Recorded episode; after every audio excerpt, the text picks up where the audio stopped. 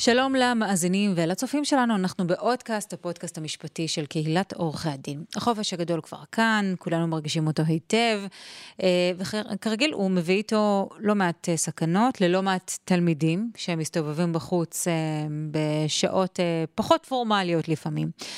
בשביל ההורים המודאגים, הזמנו לכאן היום את עורך דין איתן בוירסקי, שעוסק בדיני נזיקין ותאונות תלמידים. שלום לך עורך הדין בוירסקי, ברוך הבא. קודם כל נתחיל בגילוי נאות. אנחנו מדברים על ענייני תלמידים בהקשר של ביטוח, בהקשר של תאונות. אתה בעצמך היית מורה, לא מעט שנים. מורה להיסטוריה ואזרחות, סיפרת לי. מה גרם לשינוי? מה הביא אותך לזה? יש תקופות בחיים שאתה אומר לעצמך, עד כאן, מיציתי את הדברים, קיבלתי את הסיפוק המתאים, ויש רצון להמשיך הלאה, לשנות, ושימשיך להיות מעניין. ומעניין לך? מאוד. תחום לא מאוד דומה ללימוד, להעברת מידע. נכון, אבל זה קשור לסוג של שליחות. כמו שהרגשתי כשהייתי מורה בבית ספר, היום אני מרגיש שיש מין סוג של שליחות בזה שאני עוזר פשוט לאנשים. מדהים. בוא נגיד שלבך נמצא במקום הנכון, אם ככה. תודה רבה. חשוב, זה חשוב. טוב, אנחנו מדברים כאמור על תאונות וביטוח, תאונות של תלמידים, ואני חייבת לומר שגם אני במידה מסוימת, כשעברתי על התחקיר שלך, הופתעתי. הרבה אנשים לא יודעים שתלמידים בישראל בעצם הם מבוטחים על פי חוק. נכון מאוד. מה זה כולל? באיזה היקף? אוקיי, אני אסביר. חוק חינוך חובה חינם בעצם מכיל באופן אוטומטי כמעט את הביטוח לילדים, לתלמידים, מגיל 3 ועד כיתה י"ב, כאשר העלות היא מאוד נמוכה, וזה היתרון, אבל הפיצוי הוא לא כל כך גבוה. בכל אופן, מדובר בביטוח תאונות אישיות לתלמידים, הן בבית ספר והן מחוץ לבית ספר, בחופשות. זה מעניין. אכן כן. זה לא רק, אני אימא לשתי ילדות במערכת החינוך, ולא ידעתי שהן מבוטחות גם מעבר לשעות הלימודים, אבל תכף ניגע בזה, כי זה באמת חדשני, אני מניחה לא רק עבורי, אלא גם עבור הרבה מאוד הורים אחרים. בואו רגע נדבר על תחום בית הספר. אנחנו יודעים שאנחנו משלמים במסגרת תשלומי ההורים, גם תשלום על ביטוח, שבעצם מבטיח לנו מה? מבטיח לנו פיצוי על תאונות, מפגעים, תלמידים לפעמים משחקים, הן בשטח בית ספר, הן בחופשות, יכולים להיפצע, ואז הביטוח מכסה כל מיני סוגי נכויות, על פי הנזק שנגרם לאותו ילד או לאותו תלמיד, ובהתאם לכך הפיצוי. יש טבלה בפוליסות שמראה בעצם מי מקבל מה על פי הנזק שנגרם לו. עכשיו, אותם תאונות, כמובן יש לתבוע את אותה חברת ביטוח באמצעות הרשות המקומית ששם התלמיד רשום. זאת אומרת, אם חלילה הילד שלי נפגע במסגרת בית הספר, אני פונה לרשות כדי שתפעיל את הפוליסה? נכון מאוד, והיא מפנה אותך לחברת הביטוח הרלוונטית. אוקיי. מה כולל בדרך כלל הביטוח הזה? מה הוא מכסה? הביטוח הזה מכסה כאמור תאונות אישיות, אבל יש חריגים. למשל, אם התלמיד או הילד נפצע בתאונות דרכים, אז זה כבר סיפור אחר לגמרי. כאן אנחנו הולכים לפי חוק הפלטד, שזה בקיצור פיצוי לפי תאונות דרכים. וכאן תובעים, אם זה נזקי גוף, תובעים את חברת הביטוח בביטוח החובה. אוקיי. ואז ניגשים כמובן בכל דרך, עם טלפונית ועם בצורה אחרת, לחברת הביטוח. שמכסה את אותו נהג שנהג ברכב, ביטוח החובה, ואז אמורים לקבל את הפיצוי בהתאם. עכשיו כאן, אנחנו יודעים שחברות הביטוח לא ממהרות לשלם, ואז יש אופציה. האופציה היא תביעה לבית המשפט, בצורת הפלטד שהזכרתי קודם, ואז בית המשפט מטפל. דבר נוסף חשוב שאני רוצה להדגיש, בנזק גוף, העניין העיקרי הוא האם נגרמה נכות כתוצאה מהמפגע או מהמכשול, או שאין נכות. אם אין נכות, הפיצוי הוא עלול להיות נמוך מאוד. נמוך מאוד זה אומר בין 10,000 ל-20,000 ש"ח. ללא נכות, אני מדגיש. ברגע שיש נכות, אגב, לפי ביטוח תאונות אישיות של תלמידים, התנאי הוא שלאותו תלמיד ייגרם נזק בגובה של 5% נכות. מה זאת אומרת? בוא רגע נתמקד בזה. הנכויות נקבעות לפי אחוזים. נכות רפואית, אובדן כושר עבודה, ויש טבלאות שלפיהן הרופאים בודקים את אותו תלמיד, והם קובעים האם יש נכות, והאם הנכות היא מ-5% ומעלה, כי זה התנאי בפוליסות הביטוח של החברות שמבטחות תלמידים. עכשיו, הפיצוי בנכות, בוא נגיד, ניתן דוגמה, אם חס וחלילה זאת נכות זמנית, אז אותו ילד, נער או תלמיד, מקבל על פי התקופה שבה הוא נחשב לנכה, וזה יכול להגיע עד 400,000 ש"ח, כן, פיצוי. משמעותי מאוד. נכון, תלוי עוד פעם במידת הנזק. כן. כי אם הנזק נמוך, כמובן שהוא יקבל הרבה פחות. אני מנסה לתרגם את הדברים שאתה אומר, את הדוגמאות שאתה מביא, להלך הרוח בבתי הספר. ואני חושבת סתם, ילדים השתוללו בהפסקה, ילד שבר את הרגל, והוא נאלץ עכשיו במשך, לא יודעת, 3 חודשים להתנייד עם קביים. מה זה אומר? אוקיי, אז אם למשל רופא קובע לו אחוז נכות מסוים, זמני, אז הוא יקבל את הפיצוי בהתאם לתקופה שהוא נחשב לנכה זמני. אם זאת נכות צמיתה, אז הוא מקבל סכום חד פעמי בדרך כלל, בשיעור שנקבע לו. אוקיי. אוקיי, אנחנו מכירים ויודעים שדברים עלולים לקרות בתוך שטח בית ספר, ילדים משתוללים, ולפעמים מדי, ולפעמים, אתה יודע, אפילו בשיעורי ספורט, או באיזושהי פעילות במסגרת בית ספרית. מה שציינת קודם, הוא חשוב ומעניין אף יותר. ביטוח התלמידים שאנחנו משלמים לבית הספר, תקף גם מעבר לשעות בית הספר. נכון. איך זה הגיוני אפילו? זה הגיוני, כי התלמיד נשאר תלמיד גם כשהוא מחוץ לבית ספר. כן, אבל אנחנו משלמים בעצם עבור היותו תלמיד במסגרת חינוכית. בשעות אחר הצהריים הוא אמנם משתייך למסגרת החינוכית, אבל הוא לא שייך אליה בתקופה או ברגע שבו הוא נפצע. נכון. הייתי איתו בפארק, או נסעתי איתו לים. איך זה קשור?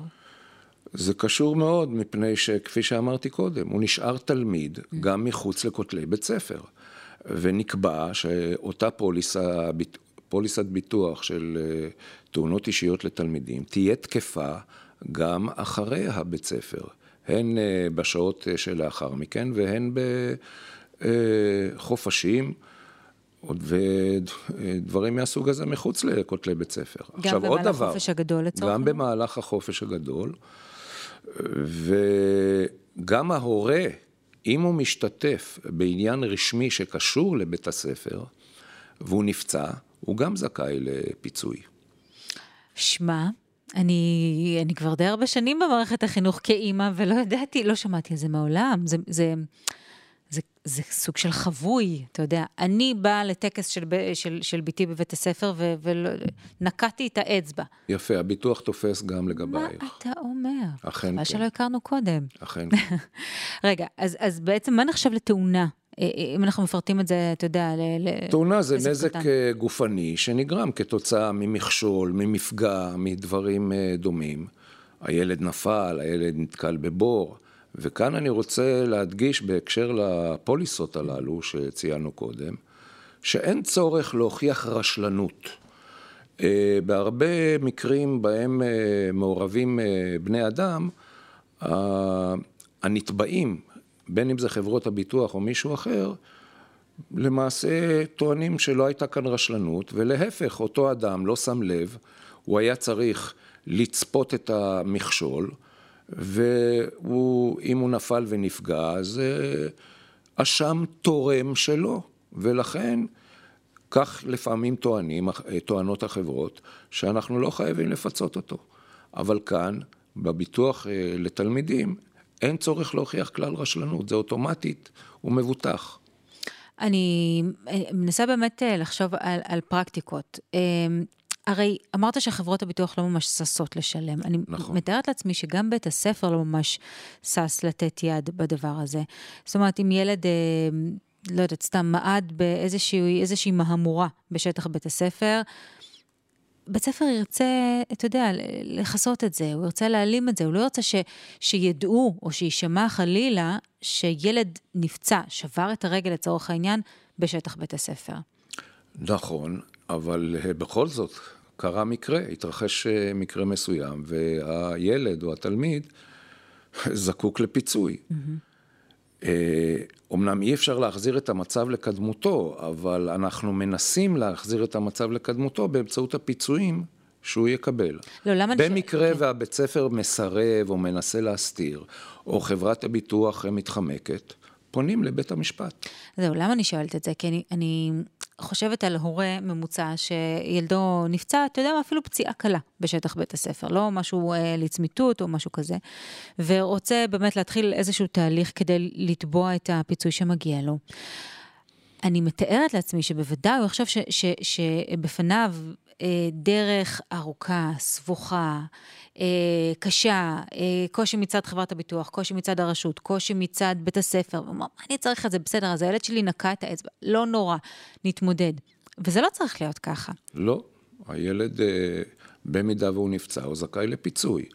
אמנם, שימי לב שדיברנו קודם על התנאים של הפוליסות המיוחדות של אותם תלמידים, אבל גם אם יש משהו שחברת ביטוח לא מכסה, ובעצם יש רשלנות, אולי מצד הבית ספר עצמו, היה שם איזה בור או מפגע שלא היה צריך להיות, או ילד התחלק על רצפה חלקה ולא היה שם שום עזרה, יש רשלנות מצד אותו מוסד כלפי הילד, ואז אפשר לתבוע בתביעה נפרדת בכלל את אותו בית ספר, או את העירייה, אם הילד נפל, נאמר, ברחוב, ונפגע באיזה מפגע רשלני, בין אם זה בור ללא מעטפת וללא הזהרה, הוא יכול לתבוע ישירות את העירייה, ולא זו בלבד.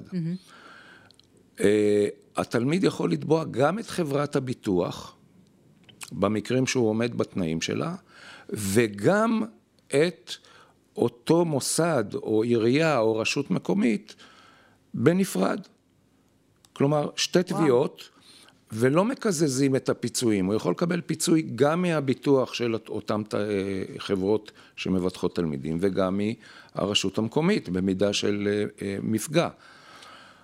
מה שלא קורה בתאונות אחרות, כשאדם מקבל פיצוי מביטוח לאומי, ובמקביל הוא תובע את המוסד המסוים שגרם לפגיעה בו, ואז במידה והוא זוכה בסכום פיצויים מסוים בבית המשפט, מקזזים לו את הסכום שהוא קיבל בביטוח לאומי. כן.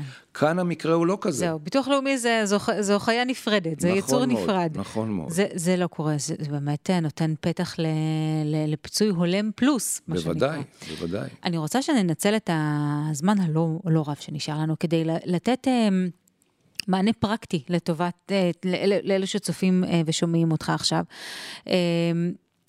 קרה מקרה, היה מה שהיה בבית הספר, או מעבר לשעות בית הספר, אני רוצה שתיתן לנו את ה-1, 2, 3. למי אני פונה כצעד ראשון? מה אני עושה? כדי אולי להקל עליהם את, אתה יודע, כמו שאמרתי קודם, כן, אמרתי קודם שאנשים אומרים, מה אני עכשיו נכנס לדבר הזה? בוא ננסה להקל עליהם כדי לתת להם כלים פרקטיים. מה עושים כשזה קורה?